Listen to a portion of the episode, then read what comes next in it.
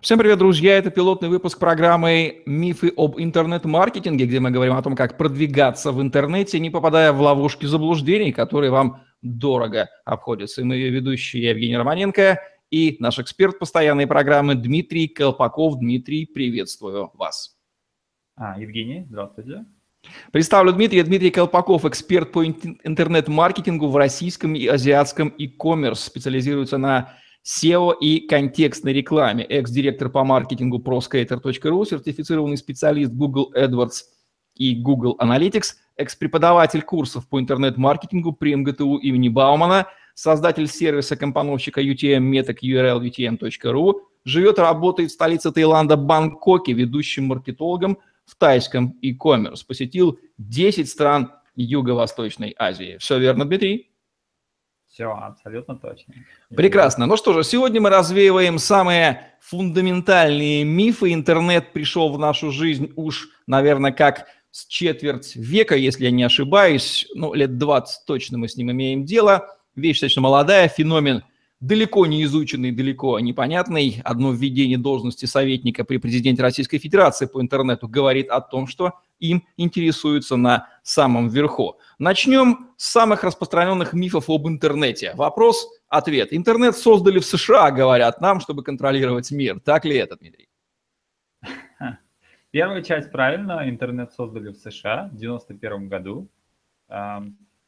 Но его создали для того, чтобы просто передавать информацию между институтами. А использовать его для слежки и для таких целей, это уже идея пришла позже, но он явно не для этого создавался, и он существует не только для этого. Говорят, что интернет – это просто свалка информации, в которой ничего нельзя найти. Здесь и да, и нет. Информации очень много, и процент того, э, процент того, какую информацию можно разместить, барьер входа очень низкий, соответственно, размещает информацию любую. Это создает определенный хаос. Но информация есть и ценная. Получается, что есть и то, и другое. Есть представление, что в интернете есть вот вообще просто любая информация там, о любом человеке, вся его жизнь. Так ли это? А, но если он ее разместил о себе, там это есть. А, много вещей там есть, действительно. А, и можно сказать, что это библиотека, но, но в любой библиотеке есть какое-то исключение, есть что-то, чего там нет, и по каким-то или иным причинам. Интернет-пространство небезопасное, там вирусы, хакеры, микробы, и вообще нужно предохраняться, когда им пользуешься. Это, это как раз э, двойственная сторона. С одной стороны, действительно, в интернете есть вирусы, и там, есть еще какие-то вещи, которые могут использовать работу вашего компьютера. Но если вы не знаете каких-то правил, самое простое, допустим, это не нужно скачивать какие-то программы себе на компьютер неизвестные и уже их разворачивать. Через интернет вы не можете подцепить какой-либо сильный вирус, если вы не начнете его устанавливать себя на компьютере. Опасения о том, что через интернет могут повредить ваш компьютер злоумышленники. Ну, это как раз этот момент. Я только что сказал, что если вы скачаете и будете устанавливать, разворачивать какую-то программу у себя, то она может повредить. Но интернет здесь будет использоваться как доставка. А, здесь нужно избавиться от мифа, что вы можете зайти на сайт, и в этот момент у вас компьютер сгорит. Такой, это невозможно технически. Люди опасаются, что в интернете, что в интернете опасно что-либо покупать. Так ли это? На неизвестных сайтах, а, да, это опасно. Вы можете отдать э, свои данные кредитные неизвестной компании и вообще даже несуществующие. Но если это известная компания, то это вполне безопасно, но это уже на их усмотрение, в общем-то. Это почти то же самое, что если вы кредитные карты проведете по кассе, если это, скажем, искусственный картридер, то вы тоже данные свои отдаете. Надо смотреть, кому вы отдаете свои данные в офлайне, в онлайне, никакой разницы нет. Многие взрослые думают, что в интернете одни школьники да гики, а серьезных людей там нет. О, это старый миф, потому что он, наверное, с этого начинался. Первый интернет, он был действительно сложный, и там действительно нужна была хорошая техническая база. Но сейчас, как мы знаем, очень мало людей в мире не пользуются интернетом ежедневно. И очень мало профессий сейчас не затрагивает интернет, поэтому он уже устарел, можно В интернете каждый может предстать кем угодно, говорят скептики. Может, но вы будете знать, что вы разговариваете с анонимом. А в другом случае есть различные способы авторизации, в том же, например, ВКонтакте или в других сервисах, когда вы знаете, что эта страница подтверждена третьей стороной, допустим, официальным э, сервисом администрации. И знаете, что вы разговариваете с официальным представителем. Интернет, говорят, следит за каждым вашим шагом. Частично это так. То есть вы можете... Э, каждый сайт знает, какие страницы вы посещали, он знает примерно какого возраста, он знает из какого региона. Но надо понимать, что данных, которые проходят в интернете, их настолько много, и сидеть и смотреть, как проходят как бы, отдельные индивидуумы, отдельные люди, скорее всего, не будут, если только у них нет какой-то специальной цели по определенным людям. И за это можно не бояться пребывание, огромной численности. Пребывание в интернете ведет к серьезным нарушениям здоровья. Самое это долгое пребывание перед телевизором, малоподвижный образ жизни. Здесь скорее даже не интернет, а долгое нахождение за компьютером, телевизором, интернетом, почти одно и то же. Но интернет здесь ни при чем. Здесь просто сидящий образ жизни, он вреден. Интернет вызывает интернет-зависимость. Сериалы тоже вызывают зависимость, игры тоже вызывают зависимость. Любое чрезмерное потребление, оно вызывает зависимость, особенно если оно э, пользователю дает какое-то удовольствие. Интернет просто один из них. Если человеку нравится, это он будет этим пользоваться до тех пор, пока он не найдет замену. Ну, так работает наша психика. Интернет, общение нужно только одиноким, у которых жизнь не удалась. Есть сайты, для знакомств и, можно сказать, для одиноких людей. Но сейчас интернет это уже стало необходимой площадкой. Если вы не пользуетесь интернетом, вы можете контактировать с 10 друзьями. А если у вас интернет есть, и вы им пользуетесь активно, вы можете общаться с людьми, живущих в других странах, если вы, например, э, или в других городах, если вы переехали, продолжать с ними держать контакт. И здесь уже не сказать, что основная причина, почему человек общается со своими друзьями в другом городе, только потому что он одинок. Нет, потому что просто это удобный средства связи, и он просто географически находится слишком далеко. Люди сбегают в интернет от реальной жизни, как в компьютерные игры.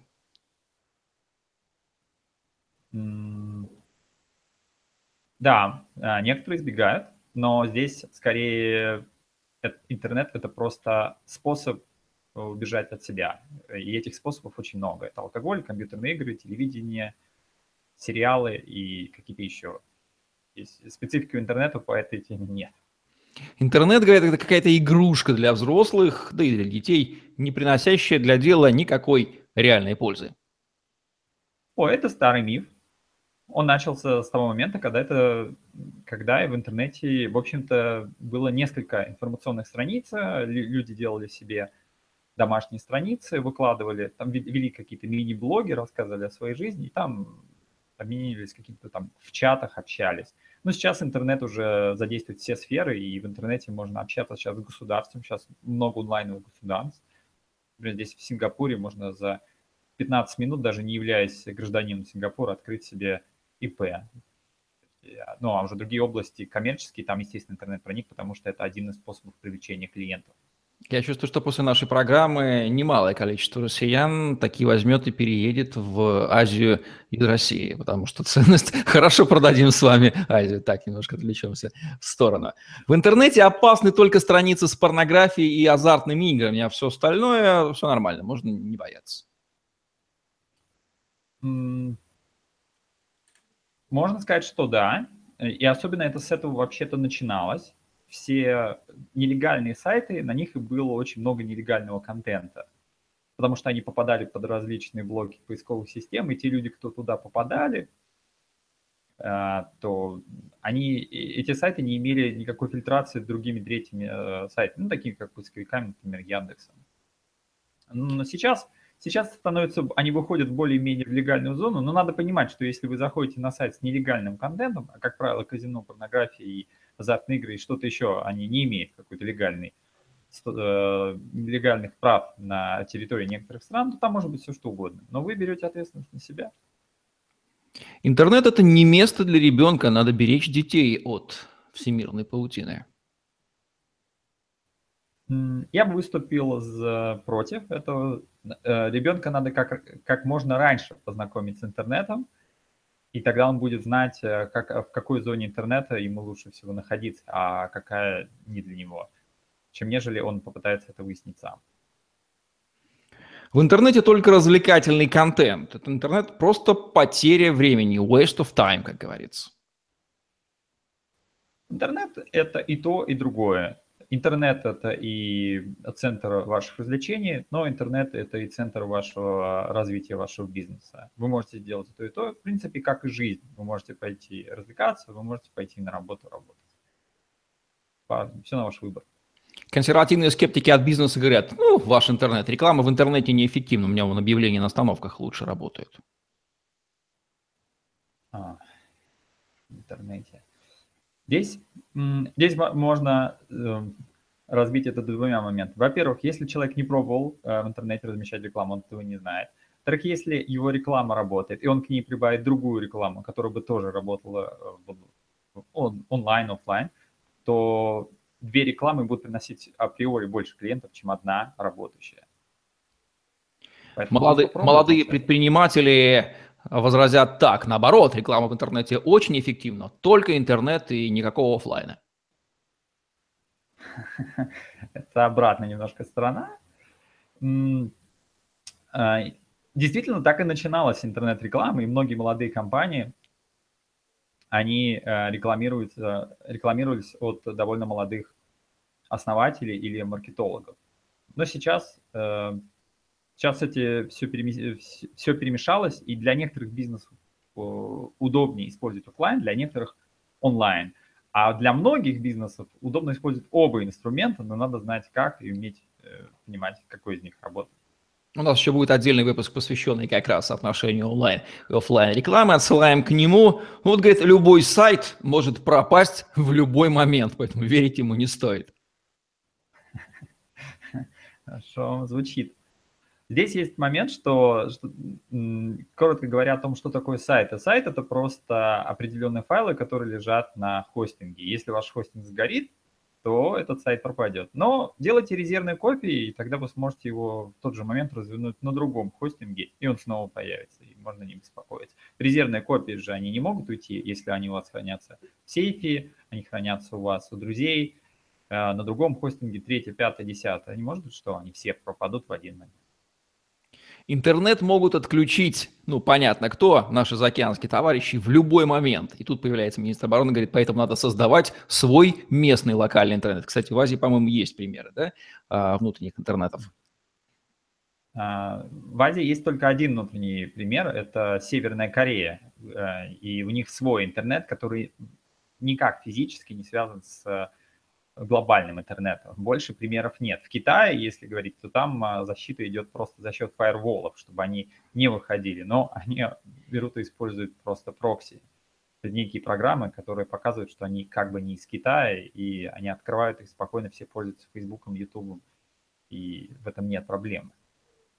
То есть интернет отключить физически нельзя, я правильно понимаю?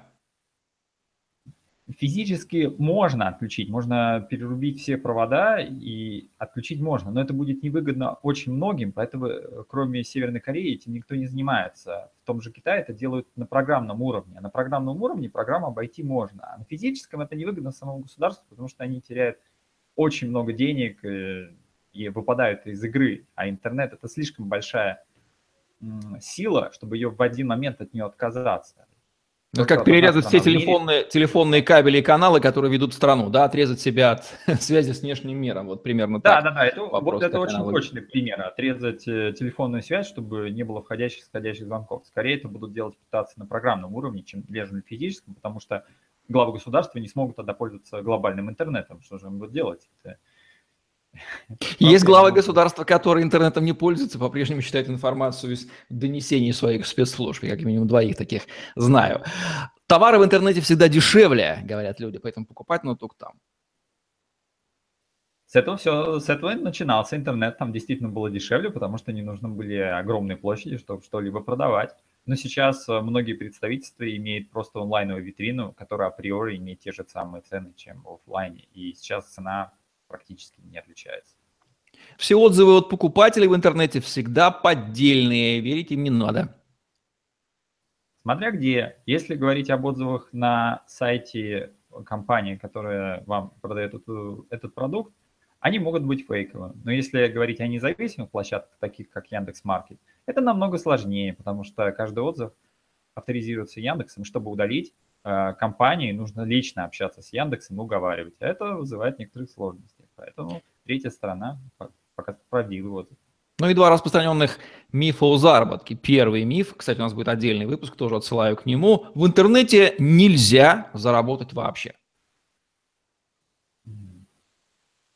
Когда начинался интернет, это было сложно и не было никакой системы.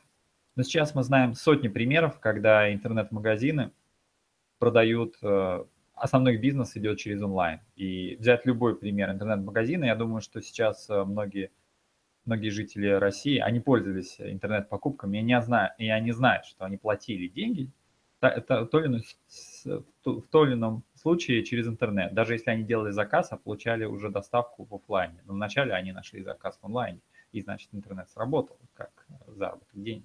И противоположный вопрос. В интернете можно легко заработать. В интернете можно заработать, но для этого нужен опыт и знания. Э, я бы не сказал, что сейчас это уже легко, но когда это все начиналось, это было действительно намного легче, чем тогда, когда пришла конкуренция, и туда пришли большие игроки, лучшие специалисты и так далее. Дмитрий, есть какие-нибудь наблюдения по поводу того, какие возрасты, какие поколения генерируют самые чудовищные мифы об интернете. Я веду к тому, что, может быть, интернет – это просто обычная инновация, которую мозг консервативный, более старшего поколения просто не понимает, не воспринимает, как он не воспринимал в свое время двигатели внутреннего сгорания, например. Да? А молодой мозг э, знает, понимает, э, когда понимаешь, как устроен как работает, как сделан интернет, ну чего его бояться? Это то же самое, что бояться автомобиля или пылесоса или электромясорубки. Здесь может быть несколько вариантов. Там, первый вариант, действительно, люди могут бояться, допустим, телефонной связи, потому что ты не разговариваешь с человеком а, лицом к лицу. И это может быть первое вызвано отсутствием опыта. У одного человека есть опыт в этом, другого нет. Это как есть люди, кто боятся читать электронные книги. Они предпочитают бумажные книги. Ну, у них уже есть опыт с бумажными книгами, они никогда не пробовали. Второе, может быть, действительно это в силу, в силу отсутствия опыта, и может быть закрепленной привычки использования какого-то предыдущего, но уже заменяемого инструмента. Ну, книги, допустим, личное общение, телефон, они же друг другу постоянно вытесняют. Сейчас, например, сейчас пришли, начали вытеснять мессенджеры, э, вытесняют звонки. Людям нравится больше писать, чем говорить, потому что есть много ситуаций, когда говорить неудобно просто.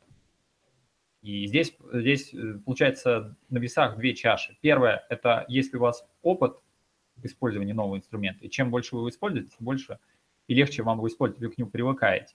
А второй момент, насколько сильно вы закрепились э, в своем старом, и насколько вы не хотите от него отказываться. Вот когда вот эти две срабатывают э, в худшую сторону для нас, тогда у человека рождается много мифов, что электронные книги это неудобно, это, это невозможно и так далее. И про телефон можно сказать, и про телевидение, и про интернет-телевидение, и про все что угодно. Я думаю так. Можно резюмировать, что миф рождается там, где у человека а. нету знания, б. нету опыта использования. И этимология мифа, его генезис, он применим к любому совершенно явлению. Вот завтра там придумать что-нибудь следующее, будет та же самая мифологизация, пока человечество не распробует это на вкус. Отсутствие опыта знания я приравнял бы к одному уровню. Это просто человека нет ни того, ни другого. И он, можно сказать, он пытается описать вещь и понять, не начав ее использовать. Он у нее как бы со стороны забора или даже за закрытым забором пытается понять, что внутри. И он вот по очертаниям забора пытается понять, как вот, э, что же там находится внутри. И, и, естественно, его суждения будут очень далеки от правды. И здесь второе, действительно, я бы добавил, это мотивация, почему он не хочет э, пройти коротким путем и попробовать. Там попробовать машину, там Тесла, допустим, электронные машины, люди боятся сейчас, или попробовать электронные там, а, книги, или вот Netflix сейчас пришел, электронное телевидение, тоже можно попробовать, а потом составить. То есть нужно, если это безопасно для жизни, для вас, для здоровья, то вы можете попробовать, а потом составить мнение, а не изучать э, информацию об этом, но не попробовав, у вас полного впечатления нет. И тогда вот рождаются разные крайности в отношении каких-то вещей. Меня родился еще вопрос, миф о том, что интернет нужен только молодежи, а людям старшего поколения, ну, например, моей 80-летней маме, которая изучает немецкий язык через интернет и по скайпу общается с детьми каждый день, вот интернет ей вообще нафиг не нужен. Она, сказать, проводит там чуть ли не с утра до вечера не сидит. Это, опять, частично старый миф, что а, молодежь, она а, первая подхватила этот тренд, и он вот с того момента тянется. Но сейчас, э, чем больше человек использует интернет, тем больше он увеличивает свой уровень жизни. Он может э, онлайн заказать такси, потому что мобильный интернет – это как бы вторая ветка его развития. Он может э, оплатить услуги, допустим, свой мобильный телефон можно пополнить, выходя из дома, не надо в минус 20 идти до терминала. Или можете заказать еду, если вы не хотите идти никуда, уже чего-то ждете и так далее. То есть вам неудобно. То есть вы можете сильно расширить свои инструменты в влиянии потребления разных услуг, и это может увеличить у вас свой уровень жизни. То есть банальное удобство, которое предоставляет интернет, по-моему, оно достаточно просто осознается мозгом любого возраста, от 2 до 92 лет. Ну, если этого не происходит, тогда, наверное, вопросы к свойствам этого мозга. Дмитрий, под финал дайте три железобетонные рекомендации, как избавиться от интернета фобии нашему человеку русскоязычному? Эй, я бы сразу определил, что интернет, он безопасен для здоровья и для человека в целом, и он может, он может попросить друзей, те, кто активно использует интернет, э, попросить показать те услуги, которые бы ему удобно было бы использовать через интернет. Покупать книги на Озоне, покупать э, продукты в утконосе, оплачивать сотовый телефон, оплачивать ЖКХ и так далее, э, смотреть карту метро, там онлайн, там местонахождение и так далее. И если друзья покажут, и человеку вот ни одна услуга не, не подойдет, но это будет нонсенс. Пока я не видел людей, когда действительно показывают все услуги. Просто, может быть, еще люди думают, что интернет это вот онлайн. Ты зашел в чат, игра какая-то, вышел, закрыл, все, исчез. Интернет это уже нет, это как телефон. Ты звонишь в реальную организацию, в интернете ты общаешься с реальными компаниями, ты можешь получить реальные продукты,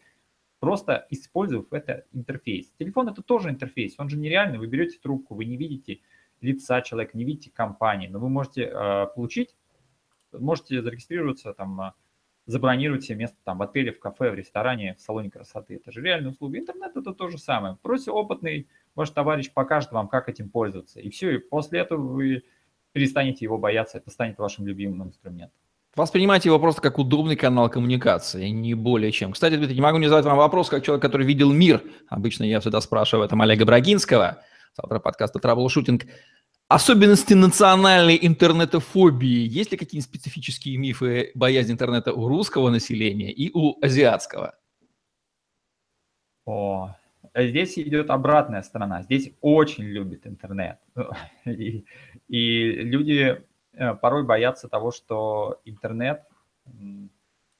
Может быть, здесь э, есть такая крайность, что когда они собираются с друзьями, они могут в телефоны смотреть чаще, или они могут даже по телефоне чатиться друг с другом, что интересно. Ну, если при условии, что в чате есть еще кто-то помимо них. То есть они могут прийти втроем, вчетвером, и сесть в общий чат и общаться с другими людьми. И им это интересно. Для меня это немножко странно, но они, взрослое поколение это немножко осуждает. Э, так, чуть-чуть. Они говорят, мы этого не понимаем. Может быть, я бы вызвал это обратной стороной. Они слишком любят интернет, и те, кто им не пользуется ввиду определенных причин, они не всегда понимают э, такой эпидемии, скажем ну что ж, я думаю, что основные заблуждения и мифы относительно интернета, интернетофобии мы сегодня развеяли. Конечно, гораздо больше, но здравый смысл, уверен, победит. В следующих выпусках мы рассмотрим дополнительные интересные сегменты интернета, что касается интернет-маркетинга в целом и в частности, поэтому оставайтесь с нами. Это программа «Мифы об интернет-маркетинге», где мы говорим о том, как продвигаться в интернете, не попадая в ловушки заблуждений, которые дорого вам обходятся. Ее ведущие Дмитрий Колпаков и Евгений Романенко. Ставьте лайк, подписывайтесь на наш YouTube-канал, чтобы не пропустить новые видео от ваших любимых экспертов. На сегодня все. Всем отличного дня. Используйте интернет в вашей жизни. Делайте ее удобнее. Всем пока.